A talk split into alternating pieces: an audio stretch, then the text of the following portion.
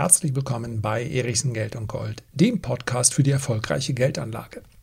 In der heutigen Episode möchte ich besprechen, warum Crash-Propheten so häufig daneben liegen.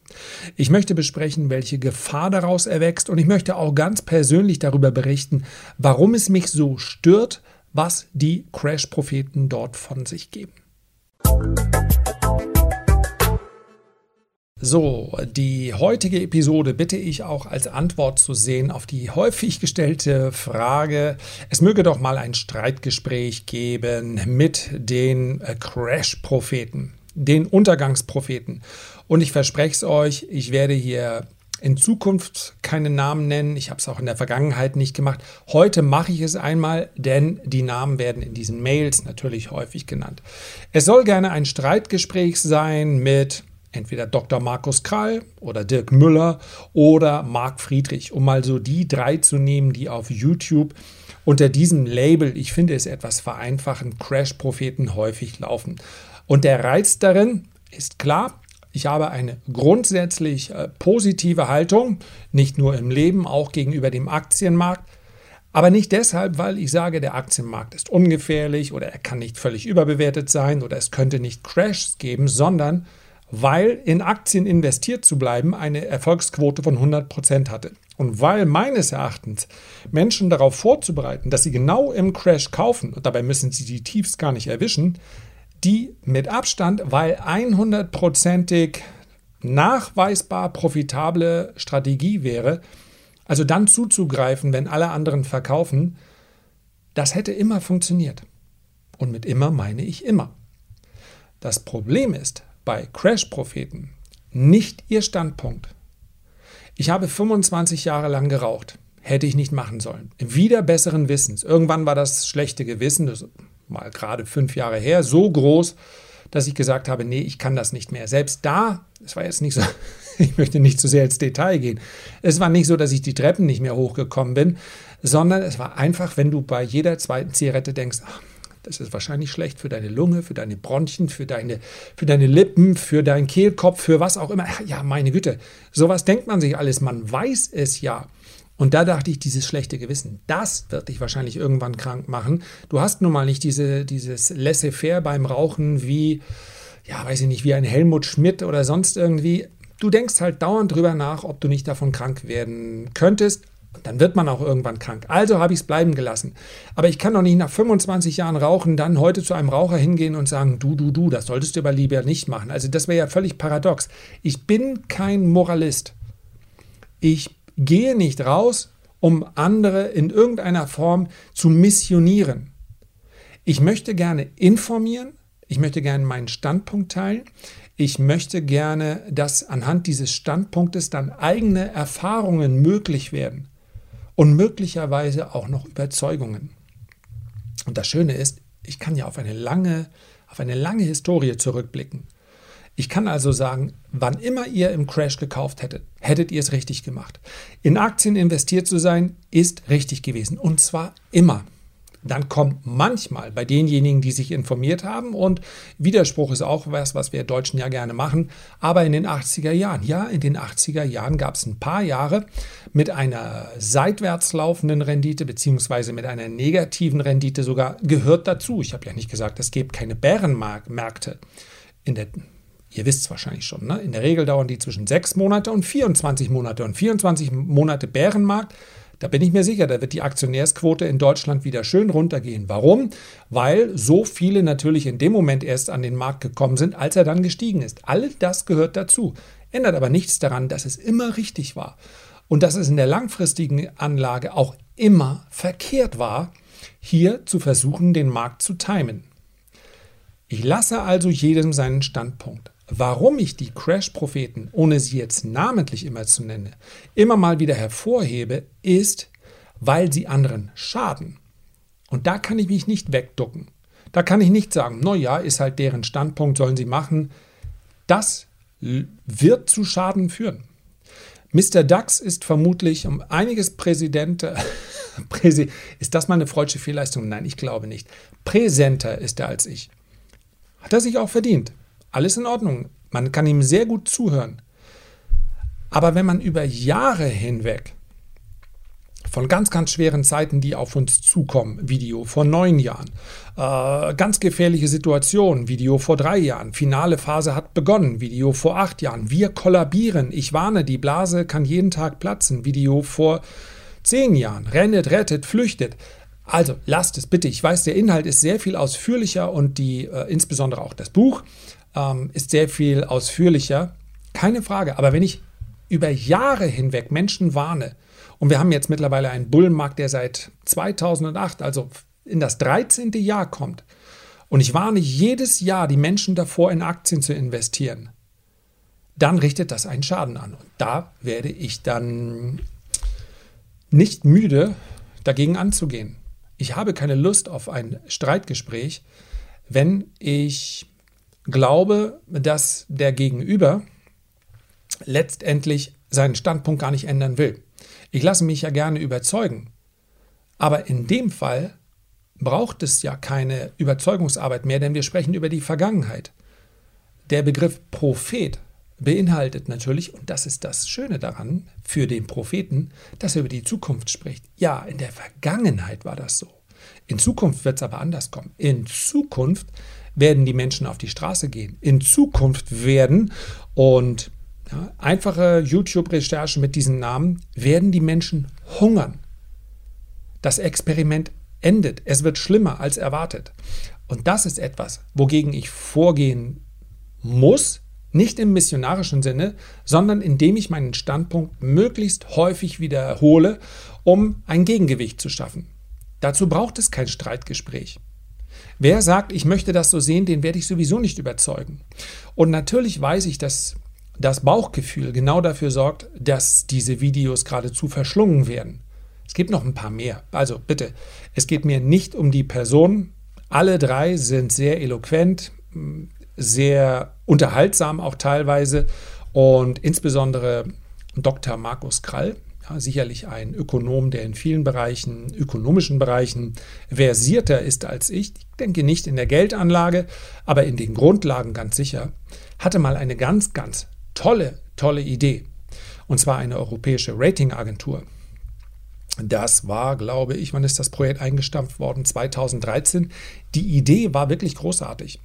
Er hat, ähm, ja, Markus Krall war bei Roland Berger, früher Berater. Und es ging darum, eine europäische Ratingagentur aufzubauen, die ohne Interessenskonflikte auskommen sollte.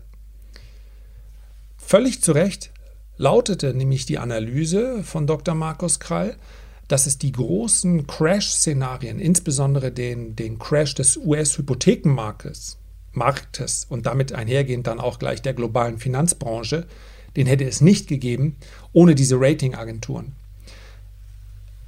Vielfach verbriefte Hypothekenbriefe, Schrott, wie wir im Nachhinein wissen, absoluter Schrott, hat immer noch A-Ratings oder besser bekommen die diese großen Ratingagenturen wie Standard Poor's oder Moody's haben nicht eine einzige Krise am Finanzmarkt verhindern können mit ihren Ratings. Und das liegt natürlich auch daran, dass diejenigen, die die Ratings in Auftrag geben, die Ratingagentur auch bezahlen. Und das ist ein Interessenskonflikt, der meines Erachtens absolut ungelöst ist. Die Idee also, eine unabhängige Agentur zu schaffen, die war sehr gut. Es ist dann am Geld gescheitert, denn da ist natürlich auch eine ganze Finanzbranche dahinter, ja, nennen wir es ruhig Lobbyismus, der das verhindert hat, möglicherweise. Vielleicht waren es auch einfach nur Investoren, die gesagt haben, wir sind uns nicht sicher, ob das Projekt laufen wird. Und dementsprechend musste das Modell dann beziehungsweise das Projekt beendet werden. Das kam nicht zum Leben. Aber es war eine gute Idee. Ich glaube, 300 Millionen sollten, wurden für den Start benötigt. Die sind eben nicht zusammengekommen. Seitdem bekommt das System und insbesondere auch die europäischen Institutionen halt richtig Lack. Und das muss nicht verkehrt sein. Die Analyse ist möglicherweise nicht verkehrt. Aber dann ist es sehr, sehr gefährlich, über Timing zu sprechen. Und Timing hält letztendlich die Leute davon ab zu investieren. Zu sagen, ich weiß nicht, ob es jetzt ist oder ob es äh, im Jahr, ich glaube 20, lassen wir das. Es kommt mir, wie gesagt, nicht auf Vorwürfe an. Ich glaube, der Crash wurde, seien wir uns mal äh, ähm, seien wir mal ganz ehrlich, von einigen dieser Herren schon seit vielen, vielen Jahren gesehen. Und bis auf diesen Flash-Crash im März, den dann aber keiner genutzt hat, ist da letztendlich bisher nichts passiert.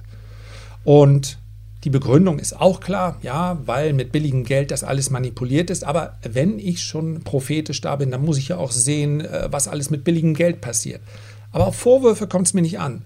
Es kommt mir aber darauf an, dass mit solchen Aussagen und solchen Ansätzen viele, viele potenzielle Anleger in Deutschland um die Früchte ihrer Geldanlage gebracht werden, weil sie aus Angst nichts machen maximal Gold und Silber kaufen. Da sind sich irgendwie alle einig, das kann man immer machen.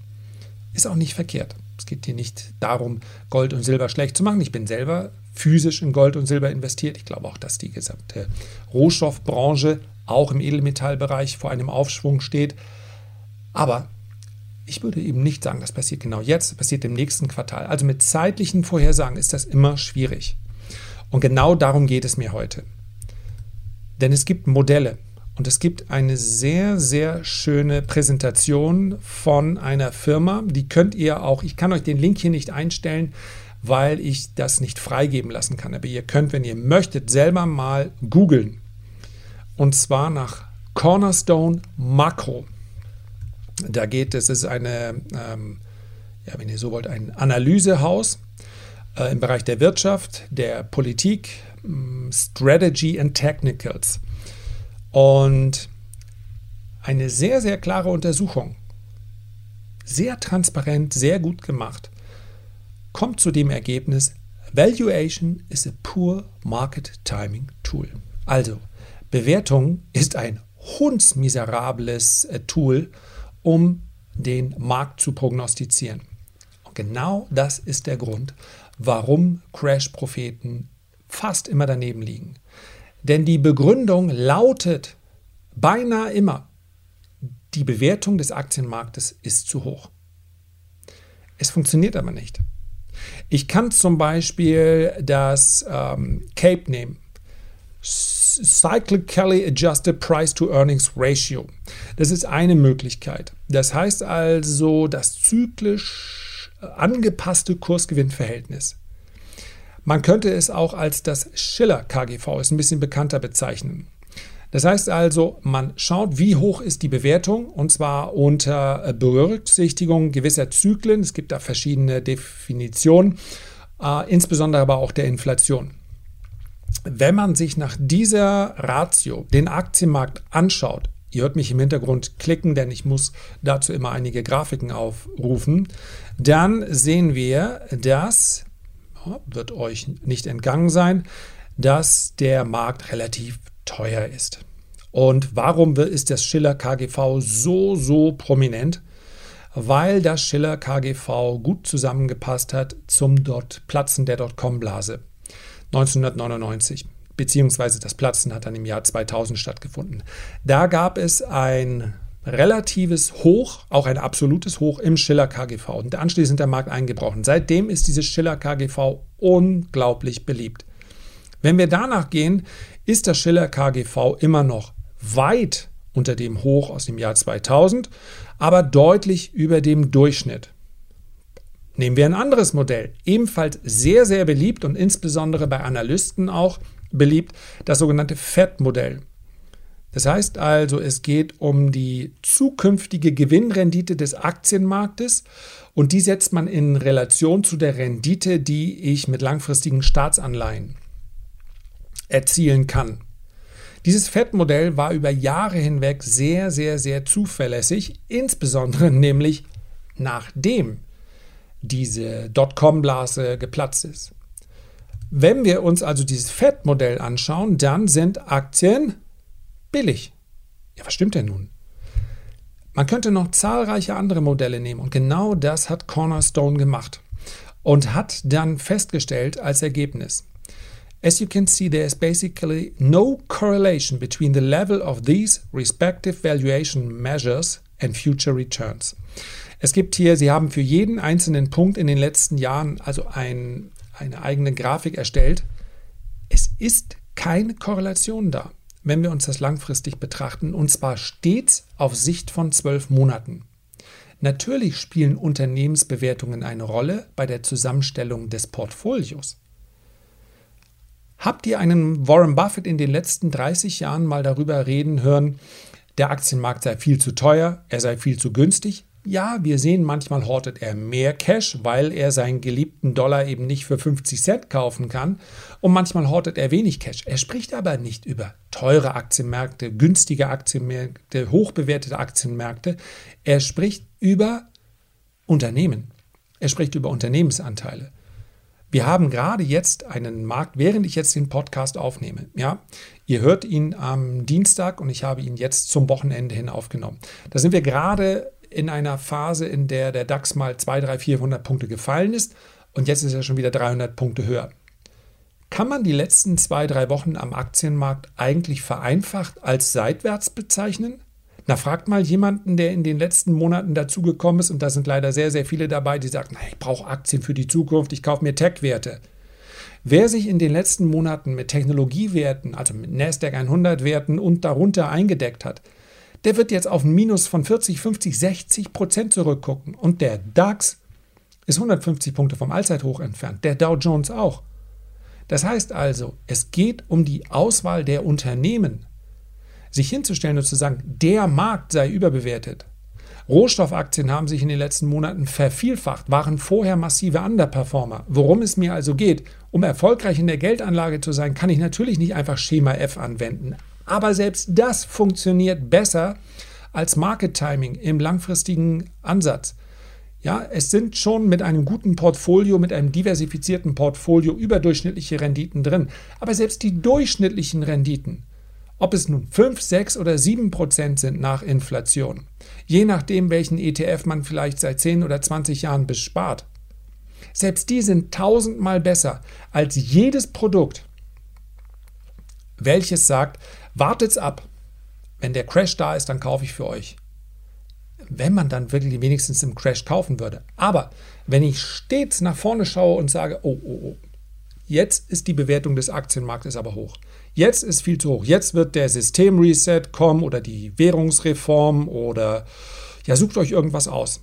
Auf jeden Fall geht das System gerade vor die Hunde und Aktien, natürlich, die werden fallen.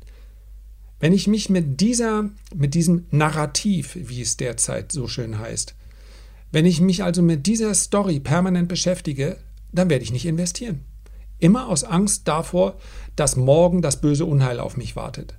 Und ich sage, dann heiße das böse Unheil, solange es nur an der Börse stattfindet, doch willkommen. Du musst doch nicht all in heute gehen. Wer regelmäßig in Aktien, in Unternehmensanteile spart, der macht nie etwas verkehrt, hat zumindest in der Vergangenheit noch nie etwas verkehrt gemacht. Und auch wenn die Herren das möglicherweise oder auch andere Untergangspropheten das möglicherweise bestätigen würden, dann muss ihnen dennoch klar sein, mit ihrer Art und Weise der Stimmungsmache, will ich es mal so nennen, mit ihrer Art und Weise die Zukunft zu betrachten und dabei stets nur auf die negativen Gefahren hinzuweisen, halten sie Menschen von der Geldanlage ab. Und nochmal, das hier sind gemessene Werte, das ist keine Meinung. Ich kann anhand der absoluten Bewertungs, des Bewertungsniveaus eines Aktienmarktes mit praktisch einer Korrelation von null nicht vorhersagen, wo er in zwölf Monaten steht. Genau das wird aber versucht. In jedem zweiten Video. Die Bewertungen der Aktien sind ja zu hoch, sind völlig aufgeblasen von der Notenbank und so weiter. Man kann durchaus kurzfristige Performance in Korrelation zu gewissen Werten bringen. Zum Beispiel, und das wäre mal das Einfachste, was man machen könnte, und das ist natürlich auch ein Wert, den ich mir permanent anschaue, zum Beispiel der Verlauf der Geldmenge. Wenn man sich also die Bilanz der Fed selber ansieht, in den Phasen, in denen die Bilanz ausgeweitet wird, und wir sind in dieser durch eine wahnsinnige Phase der Ausweitung durchgelaufen, laufen Aktien gut. In dem Moment, wo sich die Bilanz wieder kontrahiert, laufen Aktien schwächer. Nur daraus immer abzuleiten, dass, dass sofort ein Crash entstehen muss, ist halt kurzsichtig. Wie viele Crash-Bewegungen hat denn jemand gesehen, der jetzt seit 20, 30, 40 Jahren an der Börse ist? Einige. Und wie viele der, dieser Bewegungen waren Gelegenheiten? Alle. Dann bin ich doch lieber Optimist, zumal wenn ich die Statistik im Rücken habe, als ein permanenter Pessimist. Und das heißt nicht, dass man sich den Gefahren am Aktienmarkt gegenüber verschließen sollte. Aber die Gefahren lauern viel weniger in irgendwelchen systemischen Gefahren, sondern vielmehr darin, dass der Anleger sich verkehrt verhält, dass er sich zyklisch verhält, dass er in den Crash hinein seine Bestände verkauft, weil er rote Vorzeichen nicht erträgt, dass er viel zu spekulativ unterwegs ist, dass er viel zu häufig seine Positionen durchtauscht. In der langfristigen Geldanlage ist das nicht sinnvoll. Wer in Einzelaktien investiert, langfristig, der braucht nicht permanent durchzutauschen. Der sollte insbesondere nicht dann tauschen, wenn die Unternehmen, für die er sich mal entschieden hat, dann fallen, also stürzen im Kurs. In dem Crash 2020, und das war ein richtiger Crash, da sind Qualitätsaktien um 40, 50 Prozent gefallen. Wer dann gesagt hat, ah nee, ich kaufe lieber die, die um 80 oder 90 Prozent gefallen sind, wie eine Lufthansa oder eine TUI, die werden sich bestimmt am schnellsten wieder erholen. Der macht es halt verkehrt. In so einer Phase musst du Marktführer kaufen. Marktführer profitieren von Krisen, weil Wettbewerber wegfallen oder weil sie Wettbewerber günstiger übernehmen können. Und das sind derart allgemeingültige Regeln, auf die sollte man sich konzentrieren. Und sollte es doch mal zu einem Streitgespräch kommen, da werde ich mich drauf freuen. Aber es gilt weiterhin, es mag ein jeder sich die Standpunkte einholen, die für seine Geldanlage wichtig sind, aber bitte lasst euch nicht ins Boxhorn jagen. Das war ein Grund, warum ich in der letzten Woche diese, diese Ausgabe gemacht habe, den Podcast, in dem es darum ging, was erfolgreiche Menschen anders machen. Mutig und optimistisch nach vorne zu schauen, Manchmal ist es auch Zweckoptimismus, das gebe ich zu. Aber die Alternative, also den Kopf in den Sand zu stecken und zu sagen, ah, morgen werden wir uns sowieso alle die Köpfe einschlagen, morgen werden wir eh alle hungern, bringt überhaupt nichts.